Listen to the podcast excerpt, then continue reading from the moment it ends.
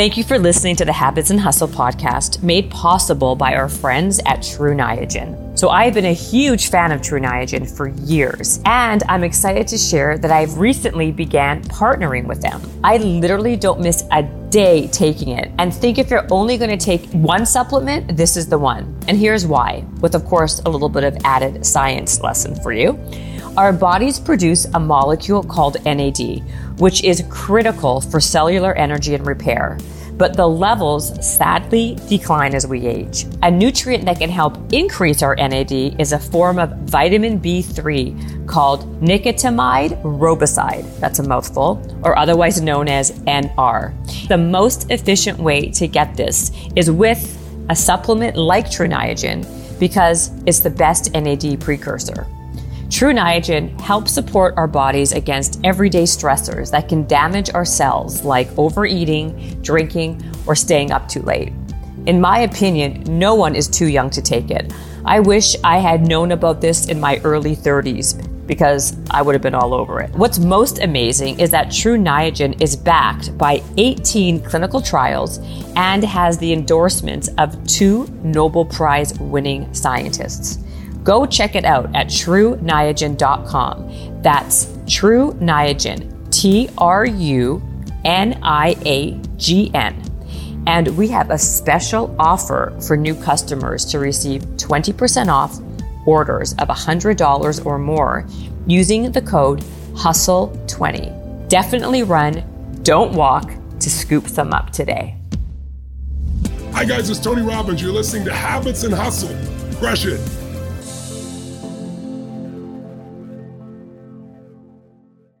Today on the podcast, we have Ken Coleman.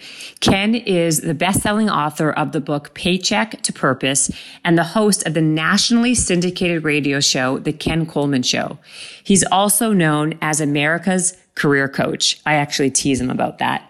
He helps callers discover what they do best so they can do more work they love and produce the results that matter most to them.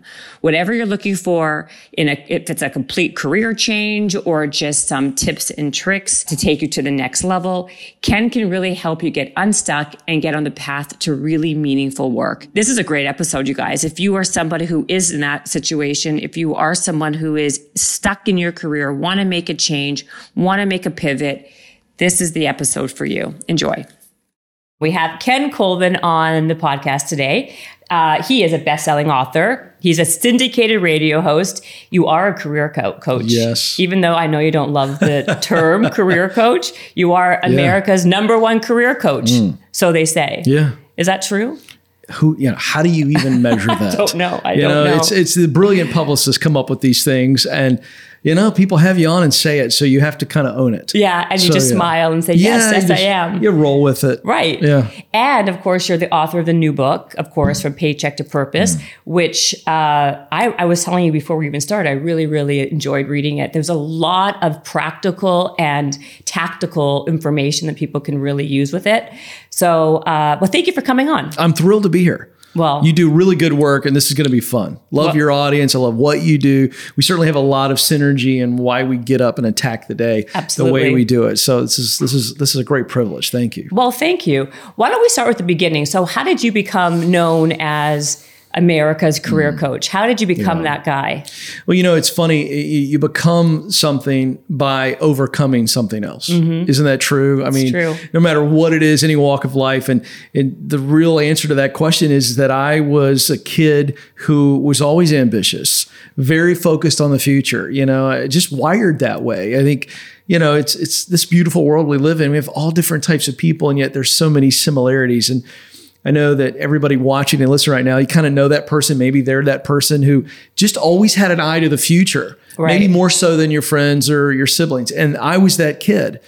And I remember at the age of 16 being very clear, uh, thinking I was very clear on what I wanted to do with my life. And I wanted to go into politics for the purpose of serving people. I, I come from a world where loving on people was very evident in my house you know mm. caring for others giving your life to others and serving. And uh, and I was fascinated with politics at the time. And so I thought okay this is it. This is the path.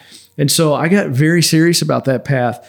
Chose the college, got into the major, the whole nine yards, left college early, uh, well, left one semester in my sophomore year to work on a congressional race.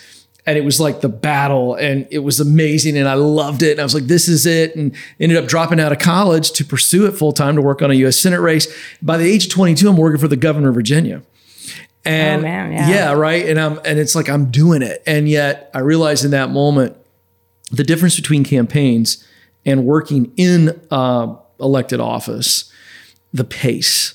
You know, it's Right. not it's it's very different. Right. And so I'm not going to get in all that other than to say the bureaucracy sucks. Campaigning for ideals, whether it's a marketing campaign, politics, whatever.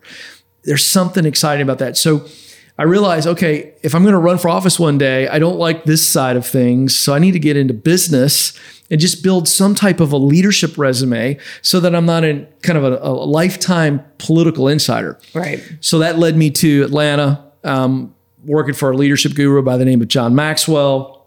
Then I go out on my own, start my own consulting agency, thinking that, okay, now I'm set up to run 33. And I realize I Wait, what did you do with him? What was your job? Was uh, job? I was a vice president for him, and so Oh, I was helping develop new content. You know, so bringing in new content providers, developing new content, strategic relationships. and tell people who he is. Yeah, if people don't um, know who he is. He's a well-known leadership guru. Twenty-one Laws of Irrefutable Leadership, uh, or Twenty-one Irrefutable Laws of Leadership, is the classic. Uh, my gosh, I bet that book's twenty some years old now. And in that leadership space, corporate leadership, he's a big deal. And so I had the opportunity to work for him. And so when I go out on my own, this is a very long story. I'm racing through it. I realize that I don't want to run for office. That I'm really kind of over it. Right. I'm disenchanted with both sides of the aisle. Like, I don't think it's really the best place for me to maximize my potential to serve and love others. But the problem is, I don't know what it is. right. So that's a very disheartening, disillusioning time in your life. And I think a lot of people go through that, right? A lot of people. I think that becomes the big question. Like people don't know how to maximize their potential. Yeah. They don't know what they want to do. They may have a general idea, Mm-hmm. but they don't know how to really kind of pursue it. that's it. Right? Yeah. So then how did you figure out yours? And then what do you tell people when Yeah. Because that's I'm sure a really popular question. Yeah, it's really the heart of my methodology. So I'm in this place. I've got three little kids under the age of three. I'm on my own and I'm miserable. I don't even want to work for myself. Like I don't even want to, you know, that's bad. Yeah. And and so I uh, began to connect with some life coaches that I had relationships with. And they gave me some basic exercises and constructs. But the short answer is I spent about a six month period of really getting to know myself you know, really diving in, looking at my backstory. You know, I've got 33 years of history to look into and go, okay, w- what is it that is unique to me and unique to my story? In other Right. words, experience to get some patterns to kind of go, okay, are there some threads or patterns? And uh, long story short, got to a place where I realized that just because I'd been disenchanted with politics, um, didn't mean that I wasn't headed the right direction this whole time. See, herein lies one of the big myths that I'd love to bust for people that there's only one dream job. That's See, that's great- a yeah. total myth. There are numerous, maybe innumerable amount of dream jobs. That's an interesting thing to say. Yeah, if if you classify it with this, if you're using what you do best, that's your talent. To do work you love, that's passion. To produce results that matter to you, that's mission. So you're on purpose if you use what you do best to do work you love to produce results that matter. So therein lies the freedom to be able to say and to be able to find multiple dream jobs. See, the dream job, people say, how do you define the dream job? And it's a hard thing for people to answer. I say, well, you're spending 75% or more of your day using what you do best to do work you love, to produce results that matter. See, talent enough is not enough for fulfillment. It's just not. Right. Um, I think of some of the greats like Andre Agassi. Agassi. You know, you've read his book, Open. It's unbelievable. This guy's one of the greatest tennis players of all time, but he he was very talented at it, but he hated it. Right. Isn't that crazy? It's nuts. Yeah. But Wall Street's littered with men and women that are wildly talented, but are committing suicide. Totally. So that speaks to talent is not enough. That the, there's a three part formula. Everybody has it. You know, everybody has those essentials: talent, hard skills, soft skills, passion. your your heart races. You long to do this work, you know. And then when you get in the middle of this work, time stops. Right. Right. Famed psychologist Mihaly Csikszentmihalyi has a TED talk on this called flow. And he considers this the same as ecstasy. Mm-hmm. You know, ecstasy for people is, is sexual in nature or romantic Right. in nature, but it's not. It's actually a state, a yeah. mental state that is brought on. And, and so he called it flow. And, and so I would submit to you that when you use what you do best to do work you love to produce results that matter, even in the hard days, the long days, the days of tremendous failure and rejection, you don't burn out. You can't burn out. Well, then I, I agree. I, I like that you say that. I like that you say there's more than one dream job. It's like Absolutely. just how you know. I think there's more than one soulmate for people. I agree. You know, I don't think there's Love is a choice. hundred percent. And I don't think I think that depending also where you are in your life or what you choose to focus on, and da da da. There's a lot of different things, but. Okay, so let's say that. So, like, I agree, and I also agree about this whole talent thing. However, what if you what's the, the the other the problem is or i would say the the issue would be okay so you have talent. How do you how do you match a purpose with a talent? What if your purpose is not the same as your talent? You know what i mean? Well, it's not. and and there is it's not. And there's also an intersection i think you've even said this in your book the intersection between uh you know that you don't really want to be doing something and what to do what's that thing that you say i think you said like not knowing what to do and not being happy Yeah. Right? Well, yeah. So the reality is, is that we all have purpose in two major areas: relationship purpose, Right. and professional purpose. So when you begin to go, wait a second, I am uniquely made. All right. So even the atheist, yeah, forget. yeah Let's just for a moment go. Okay. Do we all think we have talent? And the answer is yes. Everybody has some type of talent. You just do. Right. Now you shape that talent through practice and education into a sharpened skill. All right. So talent is just think of talent as a premium tool, right? I'm not a very handy person. I'm a disaster, honestly.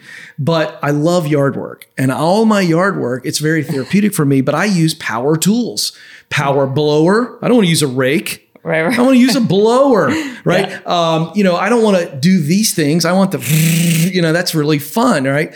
So you think of talent as it allows me to be efficient and excellent. I'm still doing the same work, but instead of this, you know, that's efficiency and excellence. Yeah. So we got to look at it talent as talent is just a tool. And so therein goes the the formula. Okay, now talent allows me to do certain type of work. Is there work that I love? The answer is unequivocally yes. But then the last piece is that mission piece. But see, talent plus passion plus mission, when they're in alignment, that is purpose. Because now you go, because purpose answers the question, why? right We, we sometimes make purpose this big, scary, hairy thing. I think that's what happens. And that's why I've broken it down into talent plus passion plus mission. Guess what? You're on purpose. So, for instance, if I wasn't doing what I'm doing now, I'd probably be a high school or college basketball coach. Is it on purpose? Yes. Is it really different than writing books and, and being on radio and television and speaking in front of large groups, interviewing well known people? Is it very different? Yes. But is it in alignment? The answer is would it allow me to use what I do best, communicating, mm-hmm. discerning, encouraging? Yes. Check. Does it allow me to do work I love? Yes. Teaching, coaching, instructing, motivating? Check. Does it produce results that matter to me? Yeah, I would be pouring into the lives of young men, not just teaching the game of basketball, but pouring into their lives and teaching them personal growth disciplines, teaching them how to deal with failure and rejection, heartbreak, all through the game of basketball. Check. So that's an example of, you know, if I don't want to be a teacher, right. how, what do I do? And I get those calls every day. You've heard them on the show. Teachers are calling me like crazy right now. They're Right. burned out and they're going, what do I do? Well, they haven't lost their love of instruction. That's passion. That's a type of work. So they could get into corporate training. It's Right. instruction, It's also called, isn't it called transferable skills too, right? 100%. You can take those things and apply it to Yes. something else. That's so it's, it. that's really what it is. So what is some, what's the, okay, my first question, I guess, to you is this, is that the first, is that it, not my first question to you, is that the first question you normally get on your show? Like, I don't know what to do Yeah, or the- I'm miserable most- in my, in my job. What's Most the first- popular one is I'm I'm not happy, but I'm not sure what is the right thing for me to do. And that's why I developed the talent plus passion plus mission. Right. We've created an assessment called the Get Clear Career Assessment. It's not personality based. It's and and and I, I'm a big fan of Gallup. Uh, they, they came out with Strength Finders many years ago, probably the most well known, but it's only focusing on what I believe is one third of the equation. Talent is not enough for fulfillment. Yeah. It's just not because we as human beings long to make a difference in the lives of others. And that's the mission piece. And then we as human beings like to do things we're good at. I mean, how many people watching and listening right now enjoy doing things they suck at? Uh, well, hundred percent. Like I, we, I talk with this all the time. Like that's why, like even at the gym, I'm going to use like an analogy. Yes. Simple, like you know, I train the parts that I like to train, and if I'm not, if I'm not good at it, then I just don't bother with it. So you get dominant on one thing, and you get weaker and weaker on the other things. That's it. But you ignore the But weaknesses. I ignore them because I don't want to focus on it. It's fantastic philosophy. And doesn't most people? And don't I think most people would do the same thing? So are you saying to people then? If you have a weakness, you should work on that weakness. No, I think you should be aware of it Okay. and then mitigate for it. Okay, It's two steps. Because here's what's interesting you just nailed it. Um, the human condition longs to do things that we're good at, Yeah. but our Western hemisphere education philosophy teaches us the, the opposite. Yeah. So our children and us, and I'm not anti-education, so don't freak out. You got to listen to what I'm saying here. What I'm saying is, is our education system in the West is based on improving upon weaknesses. Mm-hmm. And yet, if you talk to any successful woman or man, they largely have never done that. They went, why would I do that? Right. You lean in on your strength. Yes. Yeah. So we need to be aware of our weaknesses. That's huge. Mm-hmm. Self awareness is the superpower to success. But then we mitigate for it. So I'll pick on myself. Um, I'm a very creative, fast thinker.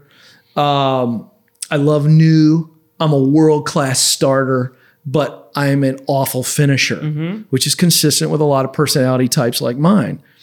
Well, I don't need to bust my tail to get really great at finishing because it's a losing proposition. Let's just have a fun, silly example. Rate talents one to 10. Okay, when it comes to organizational, administrative, and detail minutia, I'm a two. Uh, you're, uh, you're, you're, you're, that's at least you're a two. I'm like a negative. Right, may- maybe I 10. am. But if you and I Yeah. get really serious, we start taking all these courses on administrative skills and we bust it, the most we're going to improve is two to three slots. So all of a sudden, let's just say I was Is being that a stat really? no, but Oh, I'm, I'm- this is common sense. okay.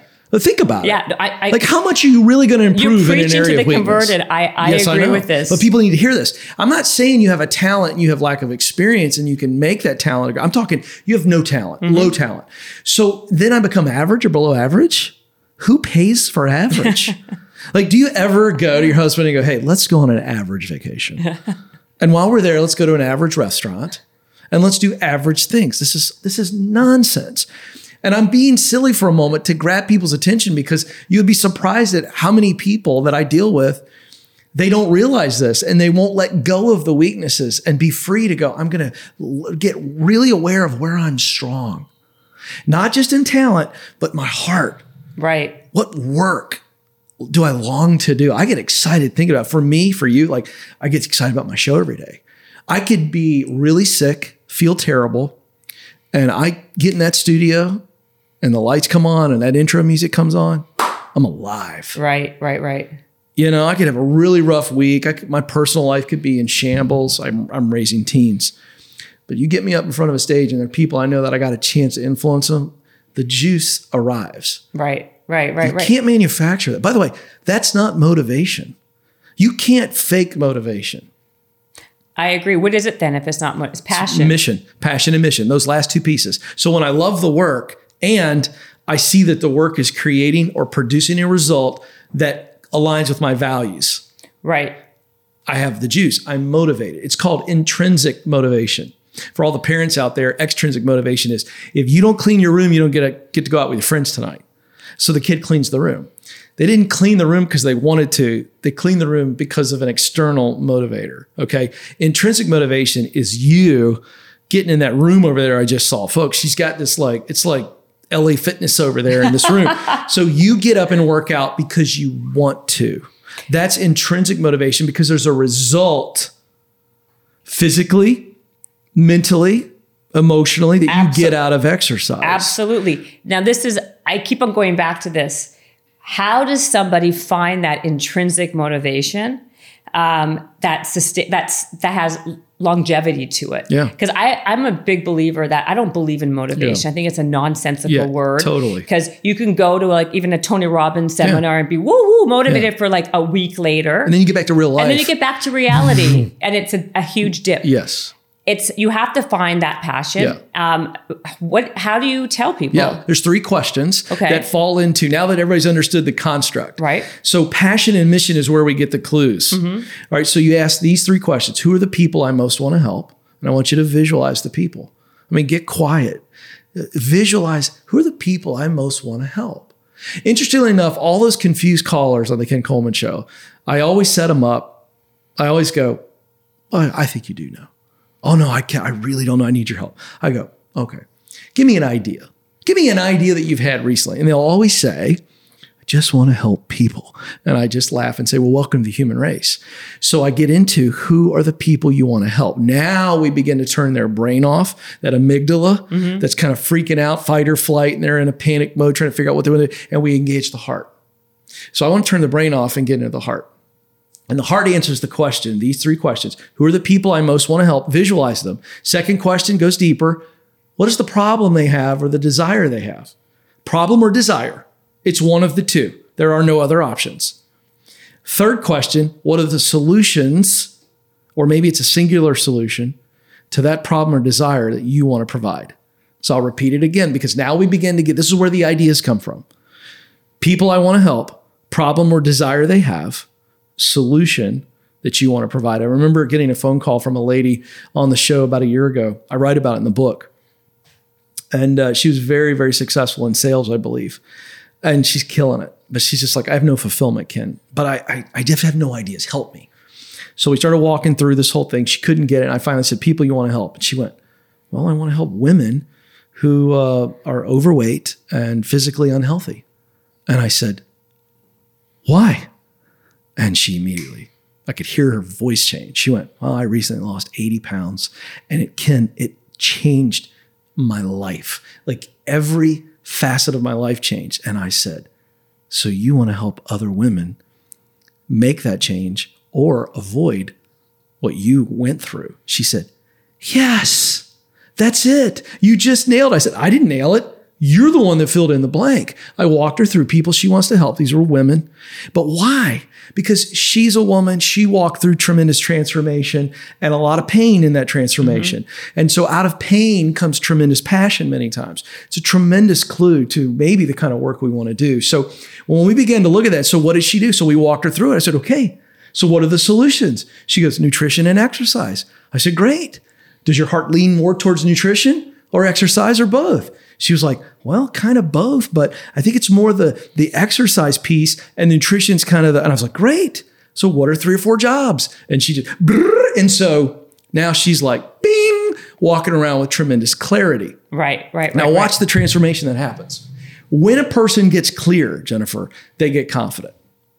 And when a person is confident, they will have the courage in the moments of life to step out or stay on the path. So the reason I teach that talent, passion, mission and ask questions like, who are the people I want to help? Problem I want to solve? Problem they have that I want to solve? Solution. There are there are business ideas there. There are job and career paths in those three simple questions. And on the other side of that is clarity. And clarity always leads to confidence and confidence leads to courage. But absent of absence of clarity, you will never have the confidence to get off the bleachers of life and get in the game.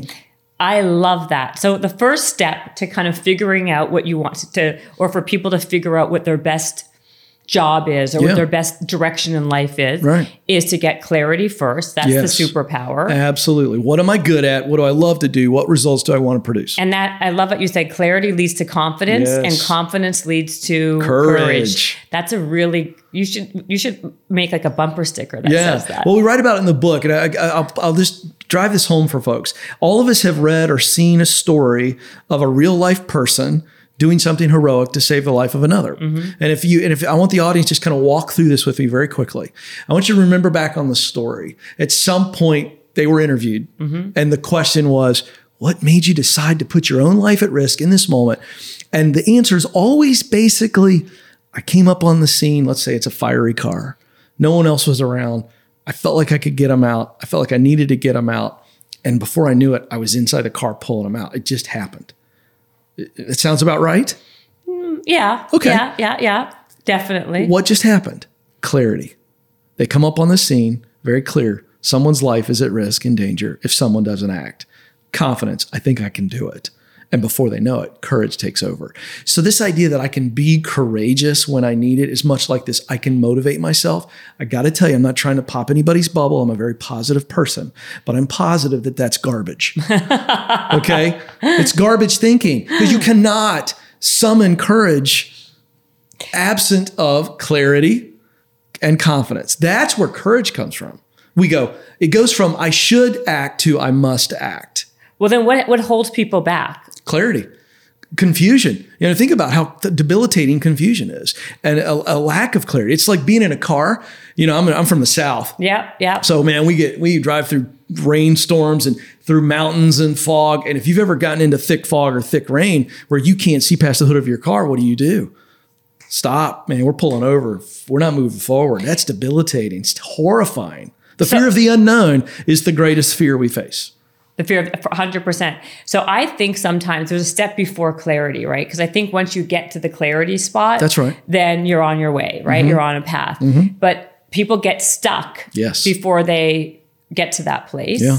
Right? They do. So then what what is that? Why do they get stuck? Is Hmm. it because they're the, the fear factor? It's one of them. I write about these three enemies in the book. I call them the enemies of progress fear, doubt, and pride. They, I mean, those nasty boogers, I'm telling you. And by the way, before I break these down, I want to say this first.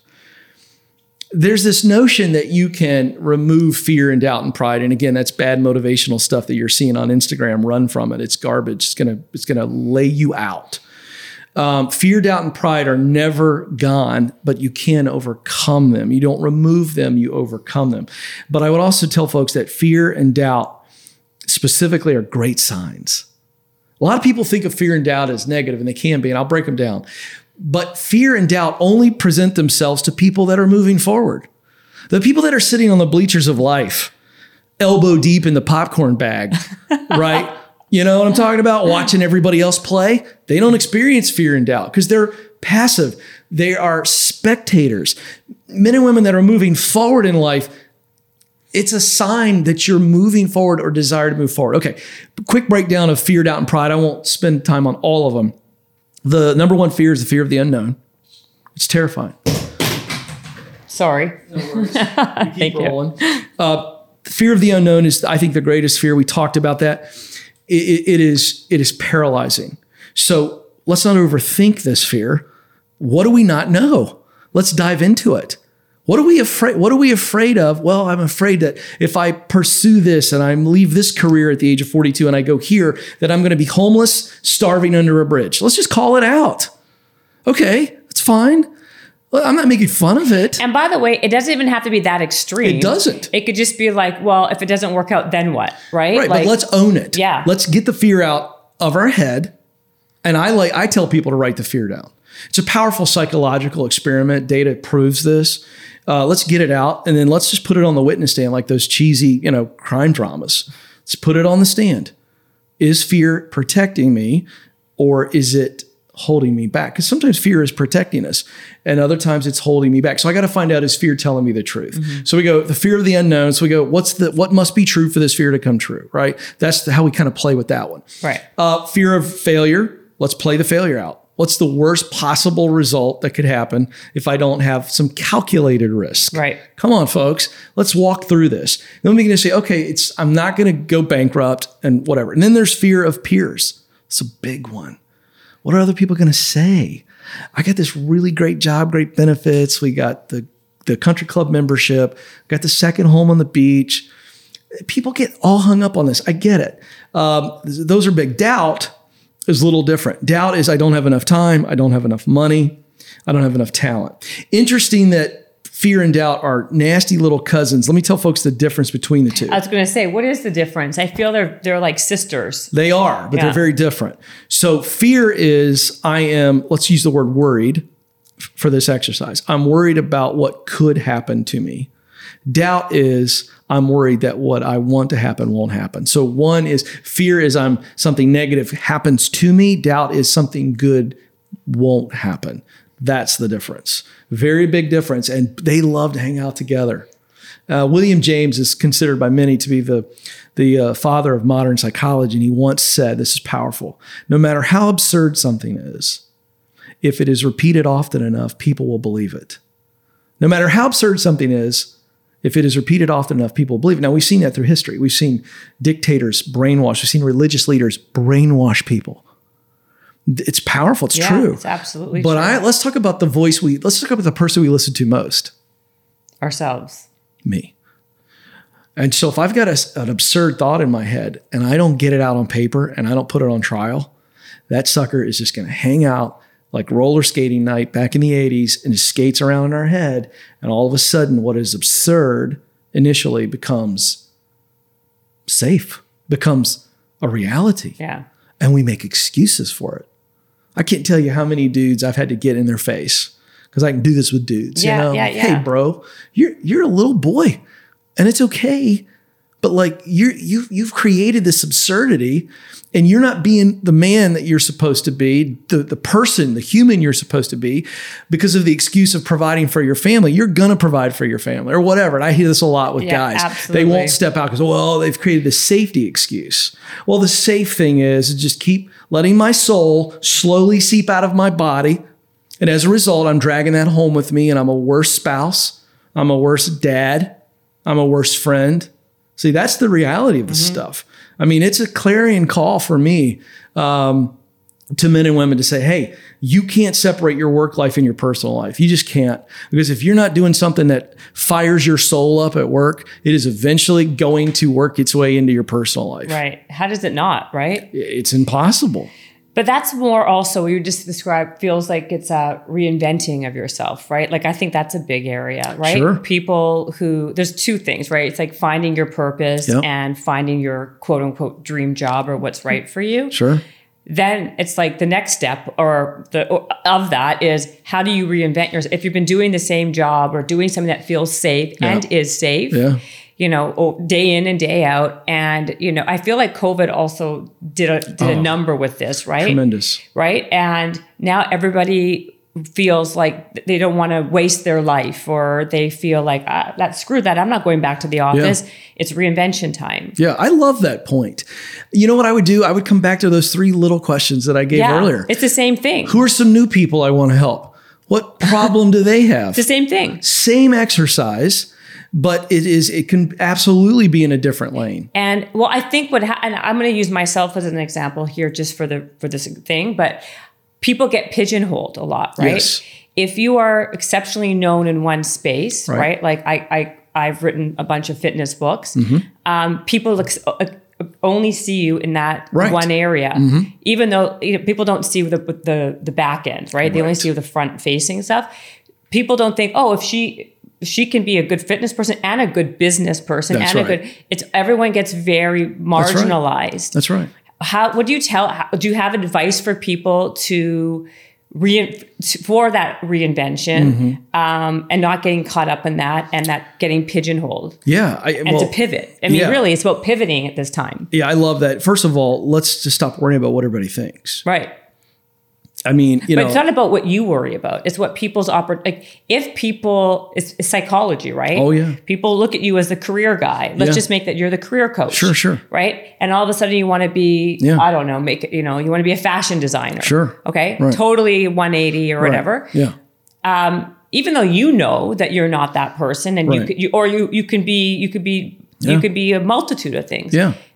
It's other people's perception that won't That's even right. give you that opportunity That's right. Yes, and and and that is fair if we allow them to hold those keys. so how do you how So- do you not yeah. them? So what you do is you go, wait a second, do I have the talent to make this pivot? Let's go back to talent, passion, mission.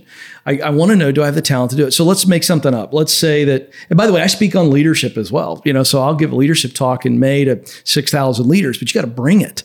So part of this answer Mm-hmm. is I'm going to get to this, but like you got to have something that when you bring it, it doesn't matter what everybody else says because the marketplace goes, that's legitimate. Mm-hmm. So that's that's kind of the overarching answer. But the way we do that is we go, okay, wait a second.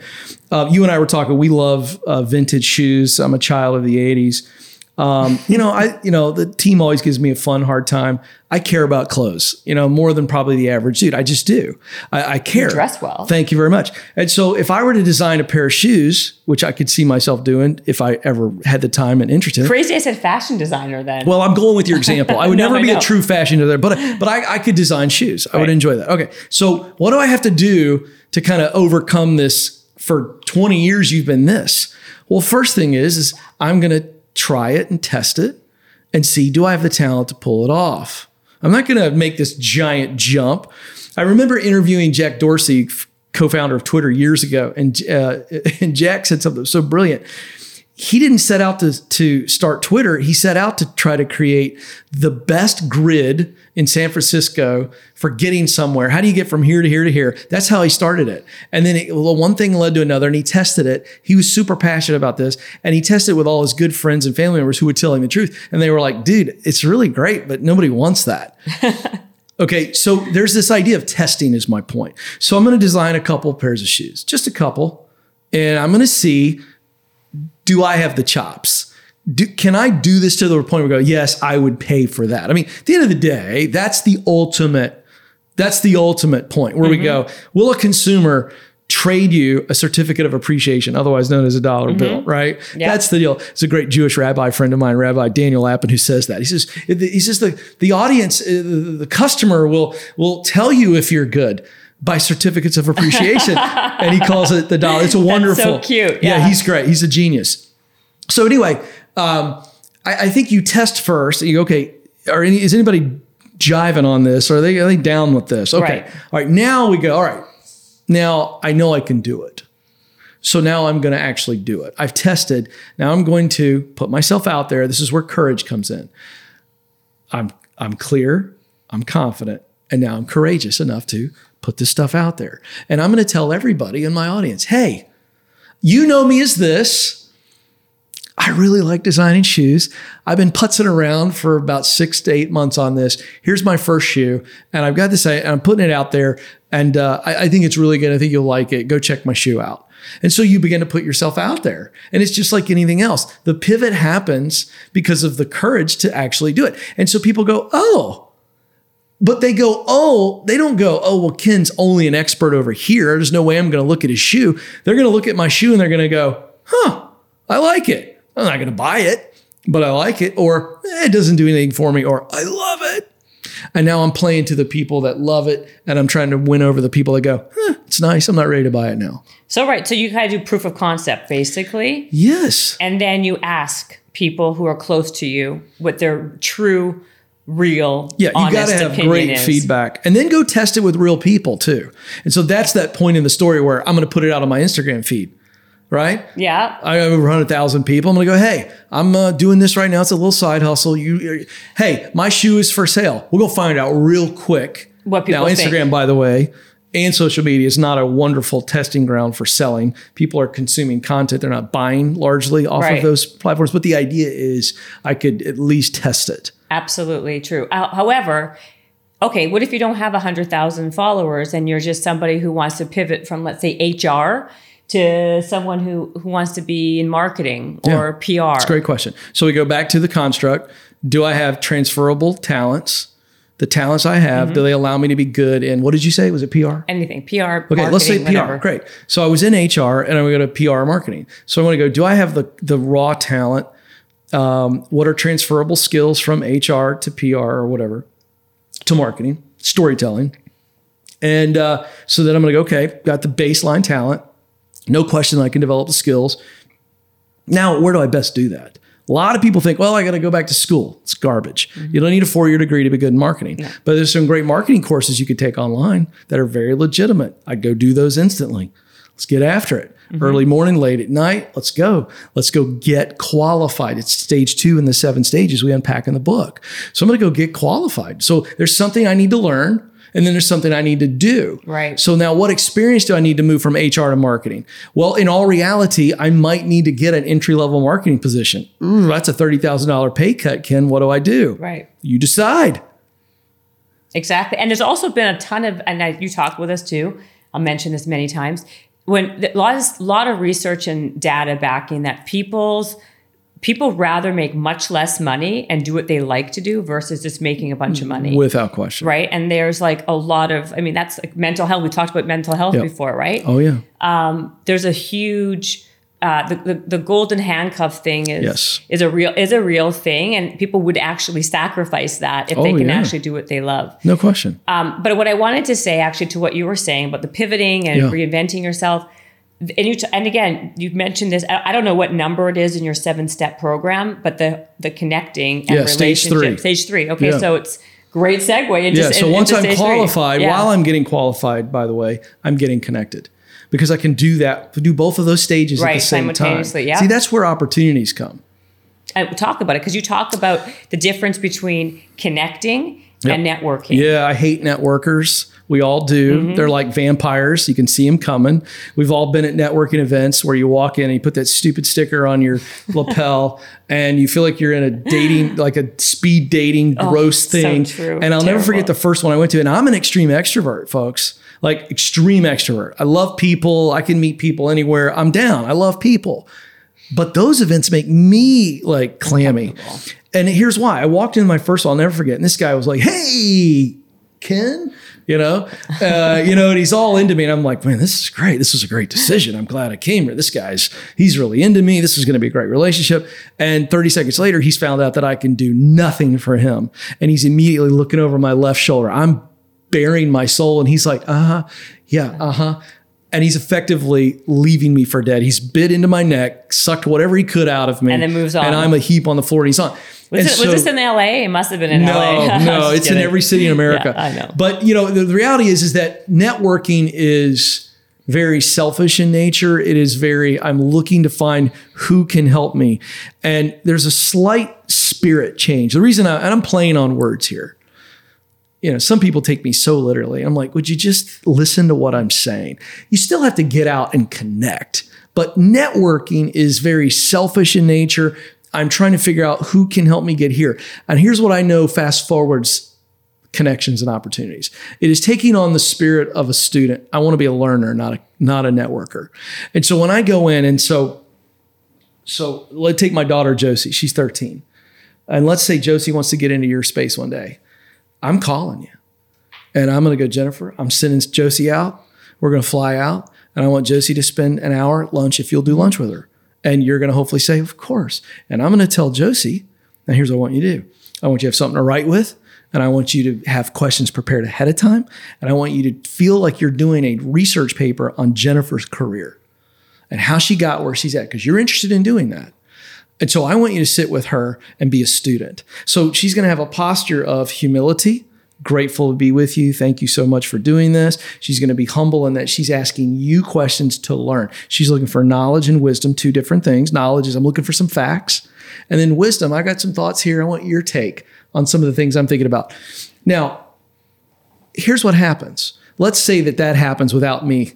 You're going to be so blown away by a young girl who seeks you out that way that she's not even going to have to ask you for connections. Mm-hmm. Because you're probably going to go, Hey, there's a couple other friends of mine that I'm going to connect you with. And I think you'd be good. You know what I mean? She doesn't have to sit there and go, can I get a job working for you? Or will you hire me? Or will you tell this person? It doesn't have to be that gross. It just needs to be, I want to learn from you. Who else at the very end of the conversation, who else do you think I need to connect with? Who else would be good for me to learn from? And most likely you're going to be willing to help her. Now, you may hire her later. You may never hire her, but you never know where that's going to come back. And when we stack that kind of sponge mentality, like I'm just going to be a sponge, I'm going to be a sponge, be a sponge. Oh my goodness, the opportunities that come to you. And some of the opportunities that I've had, I mean, there's no business for me to be where I am right now, starting as late as I did at 33, other than I was really, really good at connecting and learning and asking questions and never asking for favors. But I asked questions for knowledge. I asked questions for wisdom. That's extremely attractive. Successful people, by the way, I don't know if you found this. I think a lot of people are intimidated to approach them. But I found that successful people are like, come on in, the water's great. Right. It, yeah, I think you're right. I think that I agree with you.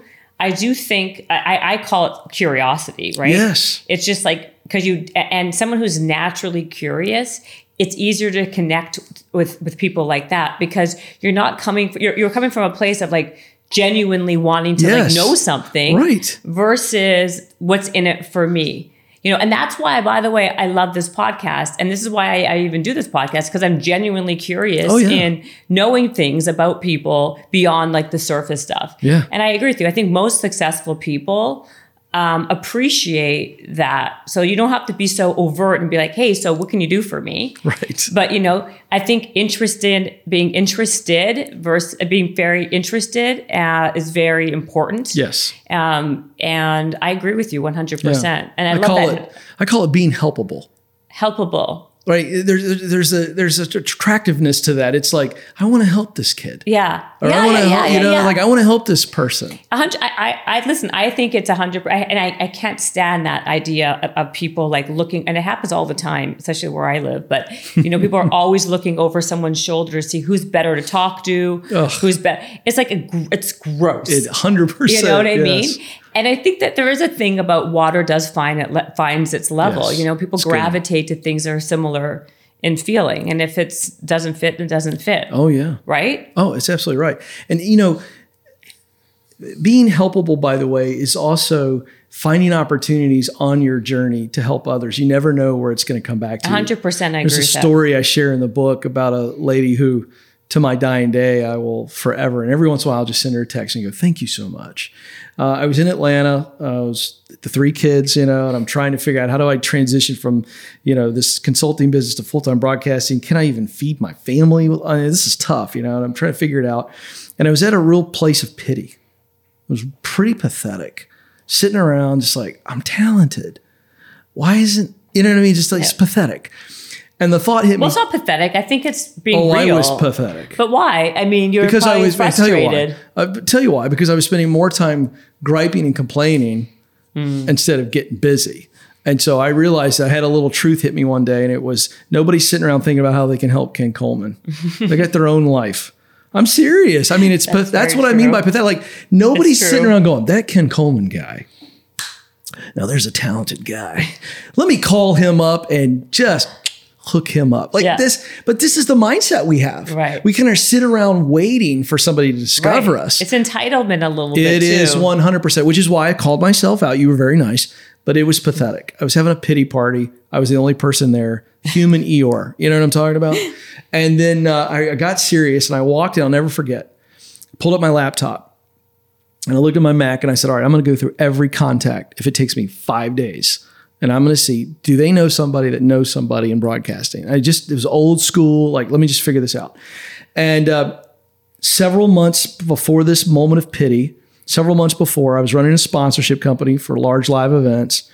And a friend of mine called me and said, Hey, uh, would you go to lunch with me and my friend Elizabeth? She runs a nonprofit and she told me the mission of the nonprofit. I mean, it was like, this is amazing. Love this mission. She's like, would you do lunch with her? She didn't have any money. She can't afford you, but would you just help her out, get some sponsorship ideas going? It would be a mm-hmm. favor to me. And I said, of course. So I go to lunch with Elizabeth, I'm getting to know her, small talk.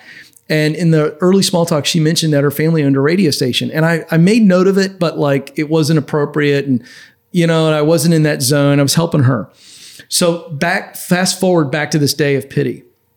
And for a couple months, I'd been calling local radio stations, just asking for a phone call back. And I said, I'll pay my way on on a Saturday, Sunday. I will pay for an hour. I'm not asking you to hire me. Okay. Nothing, crickets. So that day, I come across Elizabeth Carswell's note, and I was like, she said that her family owned a couple of talk radio stations in this area. I wonder which ones they were. I didn't even ask.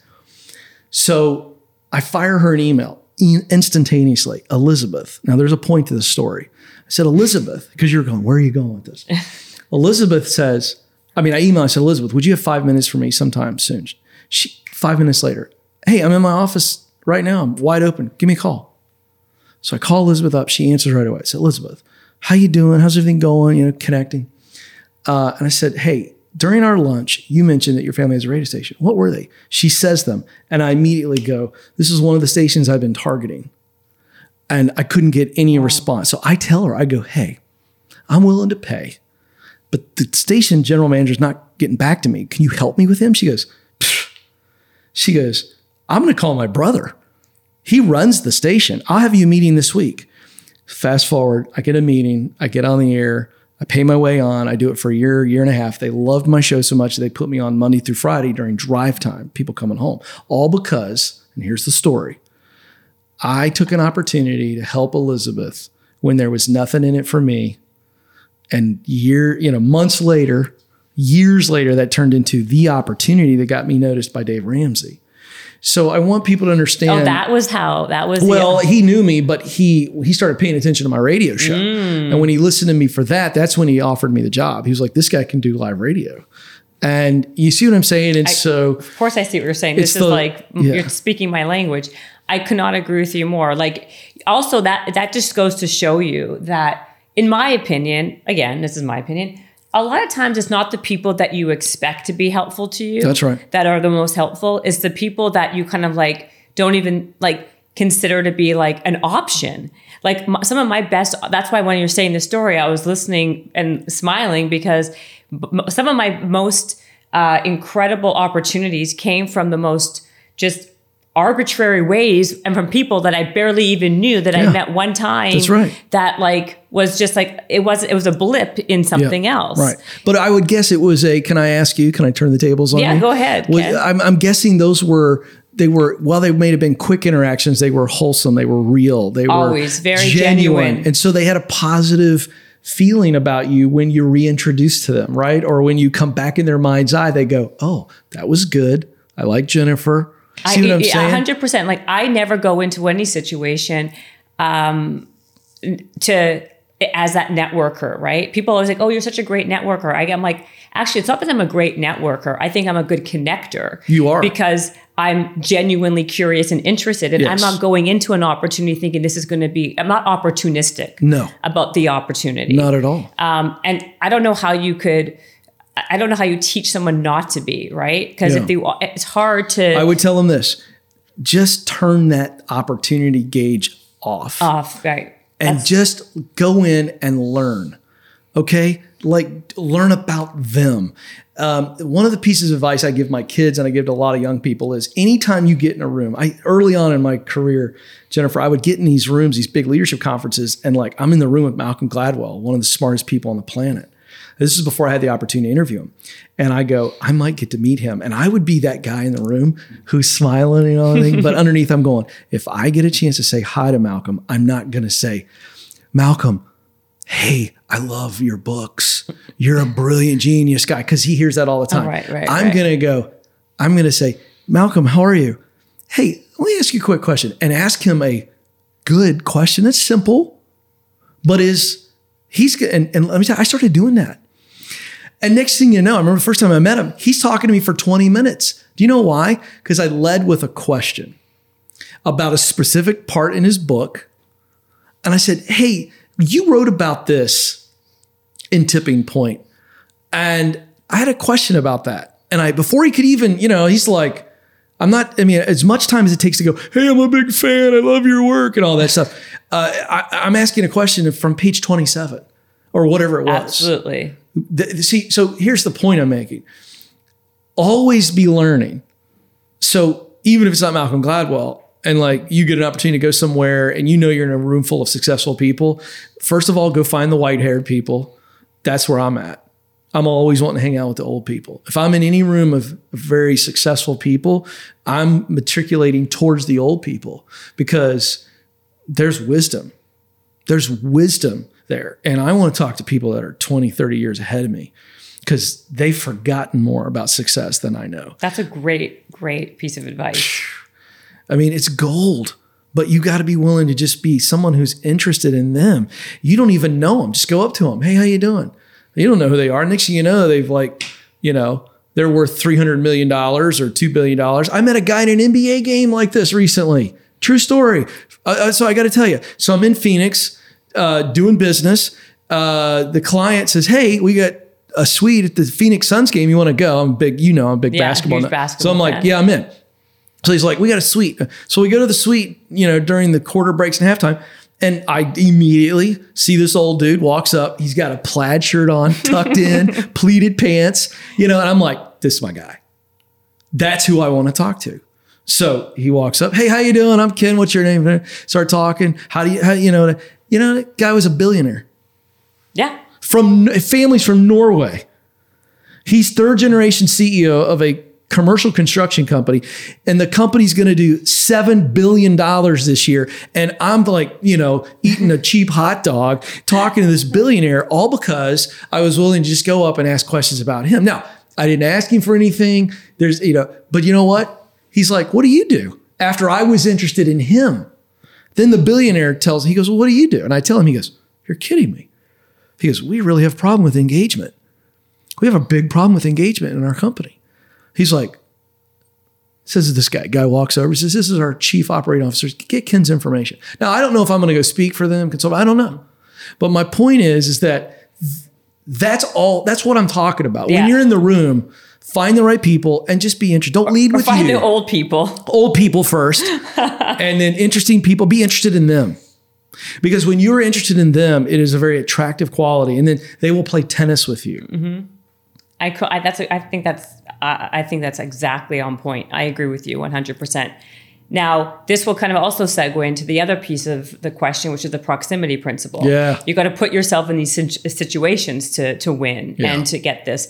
Explain that, talk Yeah. about it. Yeah. So I came up with the proximity principle to to to just help people understand the key to opportunity is strategic connection. We've been talking about a little bit. The proximity principle says in order to do what you want to do, fill in the blank, you got to be around people that are doing it in, in places where it is happening. I kind of touched on this idea. Let's say my wife, my my daughter wanted to get into what you do. It's like I'm going to help her connect with women uh, and men who are in that space because when she's around them, she is observing them, she's learning from them by asking good questions, and um, people, the right people. Point us to the right places.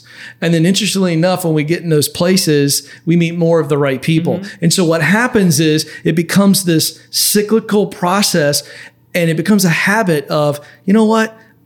I don't have to ask for anybody really to help me. I just have to ask about knowledge, ask about wisdom. And when I'm around the right people, who are some other people that I need to get around? What are the places that somebody like me needs to be in if I want to win in this area? Oh, over here, over here, over here, online, this learning group here, whatever, whatever.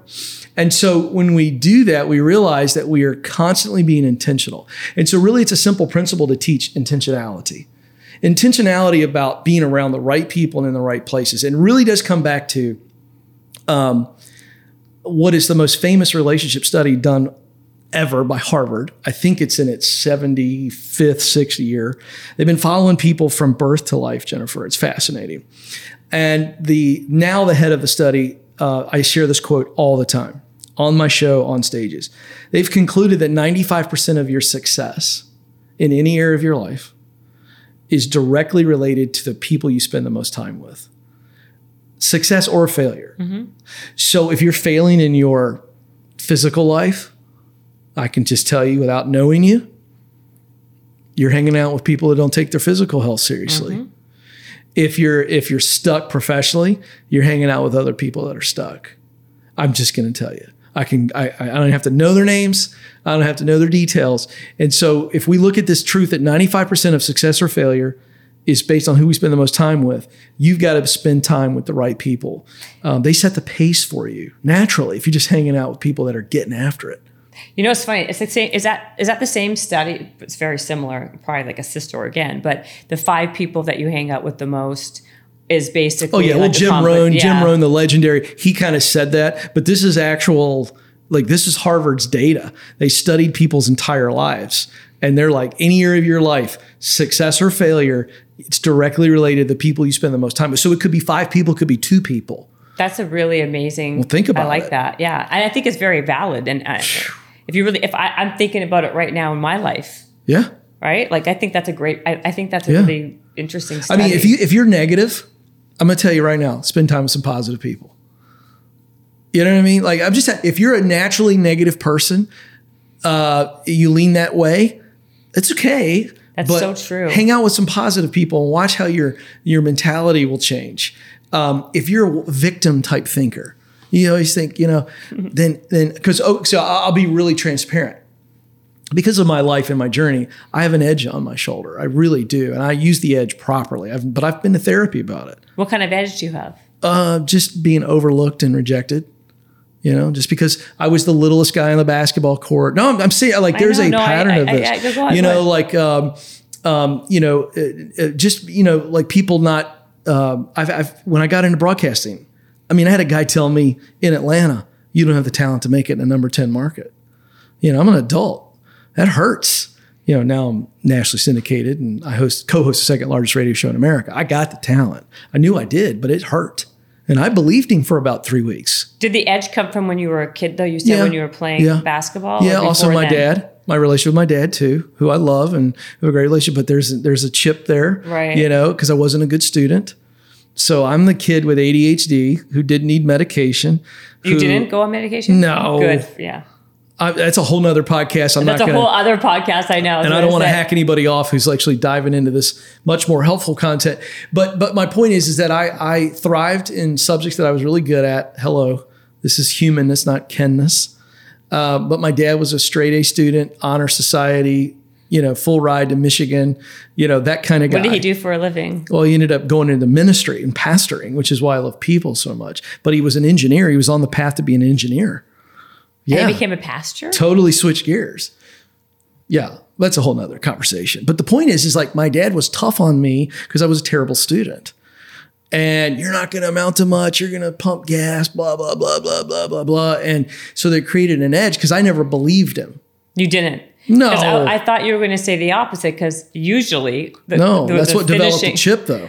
Right. I'm going to show you. it's gonna. I'm gonna show you, Yeah. but it's there's like an insecurity that kind of is is Very built much so. in there. Right? It's underneath the chip. It's underneath the chip, like that. Am I good enough? Hundred Right. percent. And and like I am gonna like prove that I'm good enough, A hundred percent. and I so mean, you'll stop at nothing to prove that you are good enough. I'm very much that way still. I mean, now I've been in therapy over it and I'm very aware of it and I'm much healthier than I was. But at 47, I'll be 48 this summer. I mean, you know, look, I'm still that little boy who now the chip can be good. So my therapist said, don't get rid of the chip, just be much more aware of the chip. The chip's good, but let's not bring the chip out all the time. Does that make sense? Yeah. Let's keep that chip. But listen, Tom Brady's got a chip, the greatest football player of all time. Who's drafted in the seventh round, you know, didn't even play much at Michigan. You know, so Most people, Michael Jordan had a chip.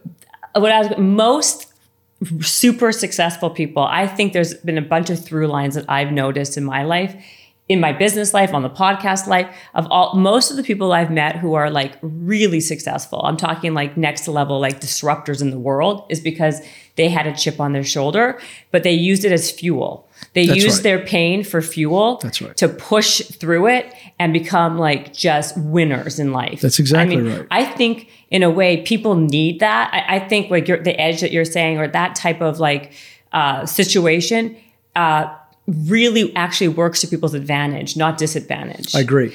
I absolutely agree. and I see people even now, like I, I who have had who have just like a, a stellar life. They have, they have no problems. They're like they they've got tons of money. They're beautiful, and there's like something missing. There's like a vapidness, and when you don't have to like work super hard for something, it's very very hard to th- to really really like Yes. thrive and succeed and be like hungry and gritty. See, there's no purpose in that. It's full circle.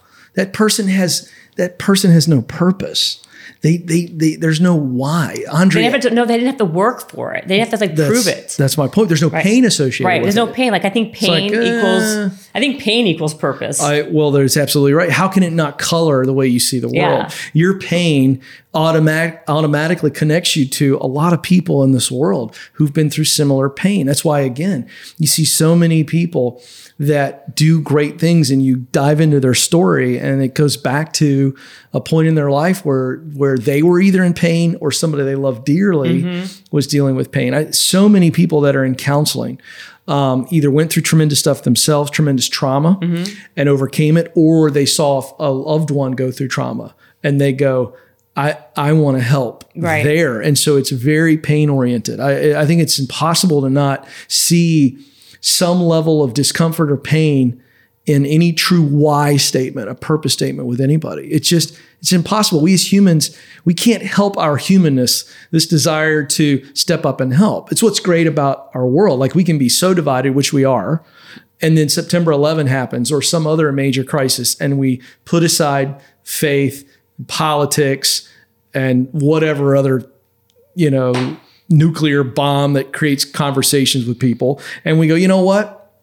It's time to step up and help Right. people. And then step up. So there you can't for the person who's searching. I get back to those three simple questions, Jennifer, because it really is enlightening. Who do you most want to help? What problem do you want to solve? You know, what's the solution or what are the multiple solutions? And therein lies the freedom. Because you can come at there's that that back to that idea that there are mm-hmm. multiple dream jobs. Right. Or soulmates or Yeah. one last question. I mean, maybe like second last or last, depending on how long the answer is. Okay, I'll be quick. No, no, no. Just be concise. Yes. Uh, not for me, just because I don't want the, I don't want people to tune out because they're like, oh, oh, I'm at my I'm at the restaurant. I Yeah, gotta yeah, like, yeah, right, you know. right, right. Um, how do people stick with whatever they are? I think Mm. you were saying earlier, you're a great starter, but you are a terrible Yep, finisher. Yep. Uh, which is interesting because I think people that's a lot of people's problem, right? They start something, they don't finish, they lose patience, Mm. they lose direct, they, they lose focus, and that's when things go to go to hell in a handbasket. That's right. I actually think that's one area that's very important to kind of follow Yep. Mm-hmm. through and see through, right? Um, how how do you Yep. tell people? What do you tell people Yep. of how they can kind of go the long haul? Yeah, stay with it. Yeah. So on that starter side of things, I'm great at finishing things that I really, really love. Yes. So I've got to start the right things. Yes. And therein lies the discipline. but what I will say is discipline's a big part of it. Actually, Yeah. Oh, yeah. Um, but you know where the discipline comes from? Um, Passion. from passion. yeah. I, I just, I, the, the disciplined person who works out, Yeah. passion is what fuels the discipline. or it's uh, also res- I'm result oriented also, and Yeah. also I also believe in delayed gratification. Yes. I think you go through the pain or you go through the like bad stuff to get to the good stuff. I don't actually love working out. I actually despise it now. 'cause I'm so over it, Ah, right. And I'm I, you know. So it's very missional then. Instead of passion, it's mission. It's it the was, end it, result. it was passion for so many years, Right. and then what's happened is now it turns to like uh, when you're, when you're really really busy. But I need to do it because on the other side, I love the feeling, I love the focus, being more alert, being more. Right. It's I do it more for the mental aspects than for the physical aspects. Right. But you got to go through that like Right. annoyance I must not- in life. I'm not fit, the fitness is just an analogy. Yep. I don't always hate it. I'm saying there's days when I just don't want to go through it. Sure. Obviously, I don't hate it daily, but but you have to like do it anyway Yep. because of the results. Yeah. So you started, you really kind of led to the answer to your question. How do you stay with it? So it's about the desired future. You just beautifully kind of laid it out for yourself and what it looks like for you. It's your desired future. What's your desired future? In other words, what's the pinnacle? Sir Edmund Hillary is known as probably the greatest adventurer in the world. First man to climb Mount Everest. Oh, and by the way, he wasn't done. Then he goes on to be the first man to go to the South Pole and the North Pole. Mm-hmm. So what what drives a guy like Sir Edmund Hillary? Well, he's no different than the rest of us. So the key to staying with it, Jennifer, is simply put, I never lose sight of the mountaintop. Never. I, I have to show up in the grind, mm-hmm.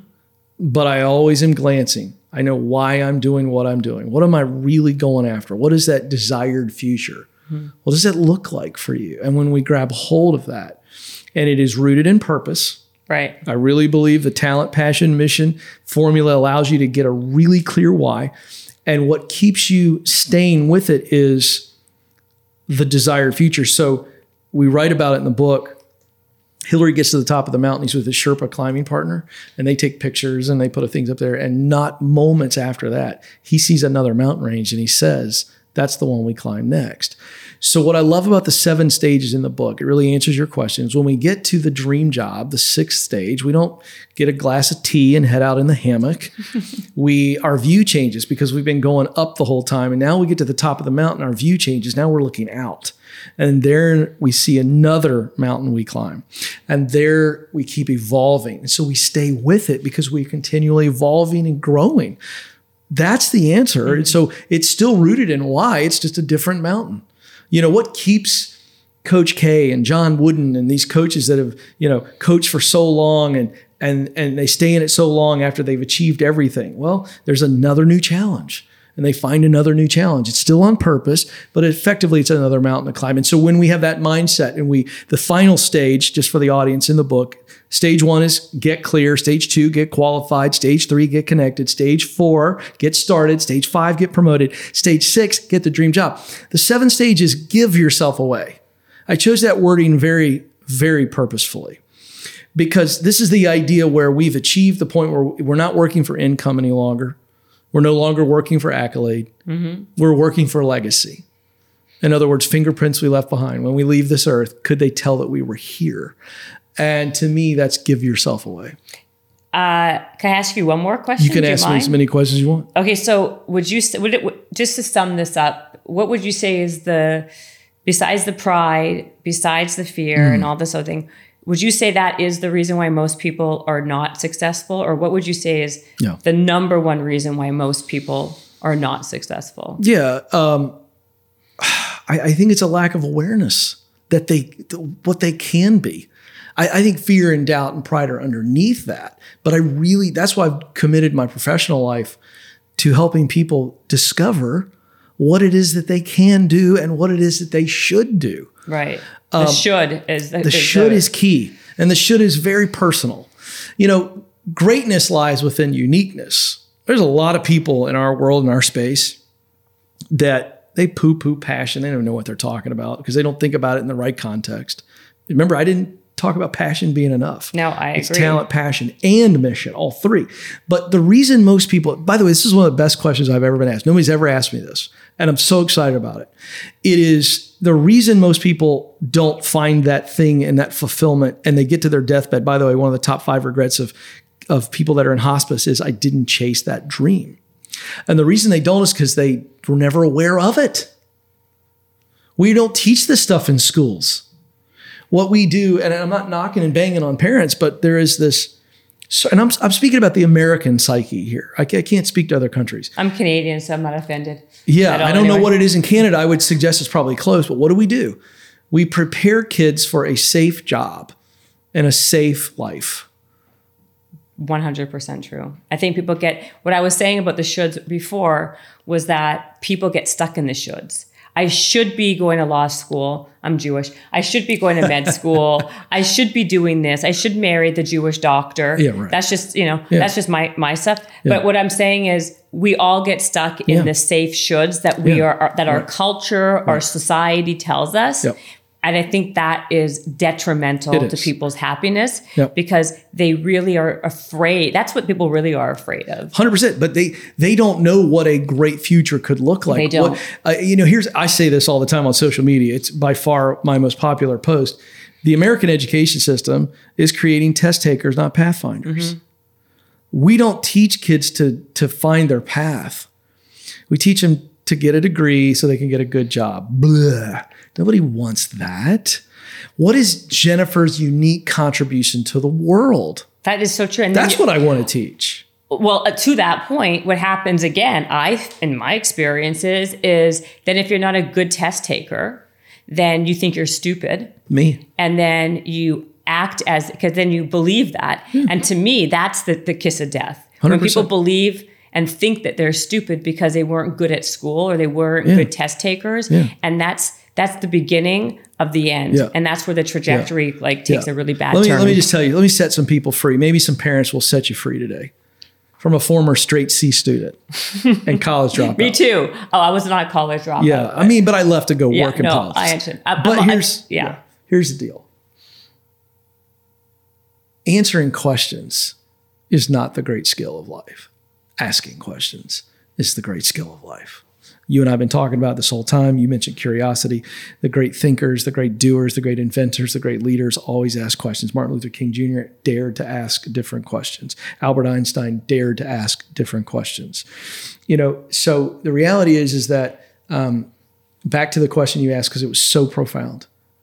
Most pe- it's not fear, it's not doubt, it's pride. Those are underlying issues. The issue is we know where the stars and the moon, we know about the planets, we know all these things. But I think the thing that we know the least about is ourselves. Because I don't think we're taught to truly discover our uniqueness. And it is in our uniqueness, Jennifer, that greatness lies. People are trying to treat, trying to chase greatness. I got news for you. You will not achieve greatness, whatever that looks like, until you discover, and this is the key, embrace your uniqueness. Every person on the planet was born at a unique time in history with a unique combination of talent, passion, and mission, and a unique audience that they were put on this planet to contribute to. That's what I believe with everything in my being. It is uniqueness that we must discover, and then greatness can happen. But we, we, we've got it all twisted. I like it. Leave it at that. That's perfect. Done. That's perfect. Okay, guys. This is uh, this is Ken Coleman. His book is called From Paycheck to Purpose. Dun, da, da, da. If you are watching this and not listening, that is the book right there. Uh, you are great. And Thank you. You're welcome. And I, I really, I, I love that you came on this podcast. I'm thrilled to be here. This is fun. Now, and where do people find you? I know Yeah. you're part of the, he's part of the Dave, I think we mentioned it briefly. He's part of the Dave Ramsey Network. Yeah. You have a radio show. Yeah. You're on YouTube. Yep. KenColeman.com. KenColeman.com. is the easiest because they can see where the podcast, the show is wherever you get podcasts. We're on YouTube live every day. Uh, Sirius XM, uh, the business channel. Uh, I believe that's 132. Uh, and then they replay me every morning, bright and early, if you're a uh, Sirius listener on channel 111.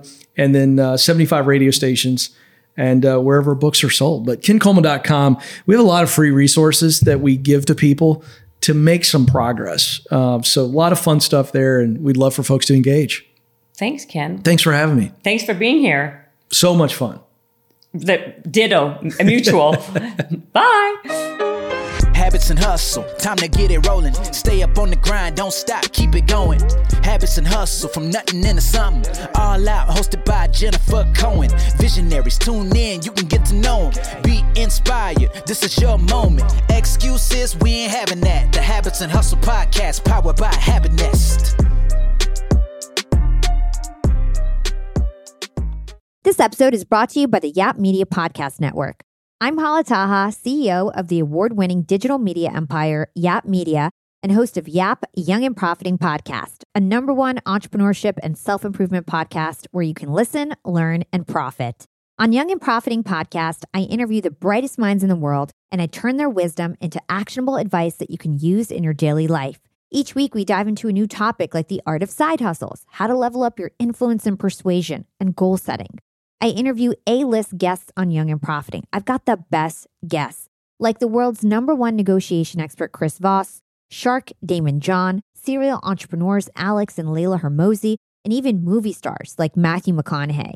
There's absolutely no fluff on my podcast, and that's on purpose.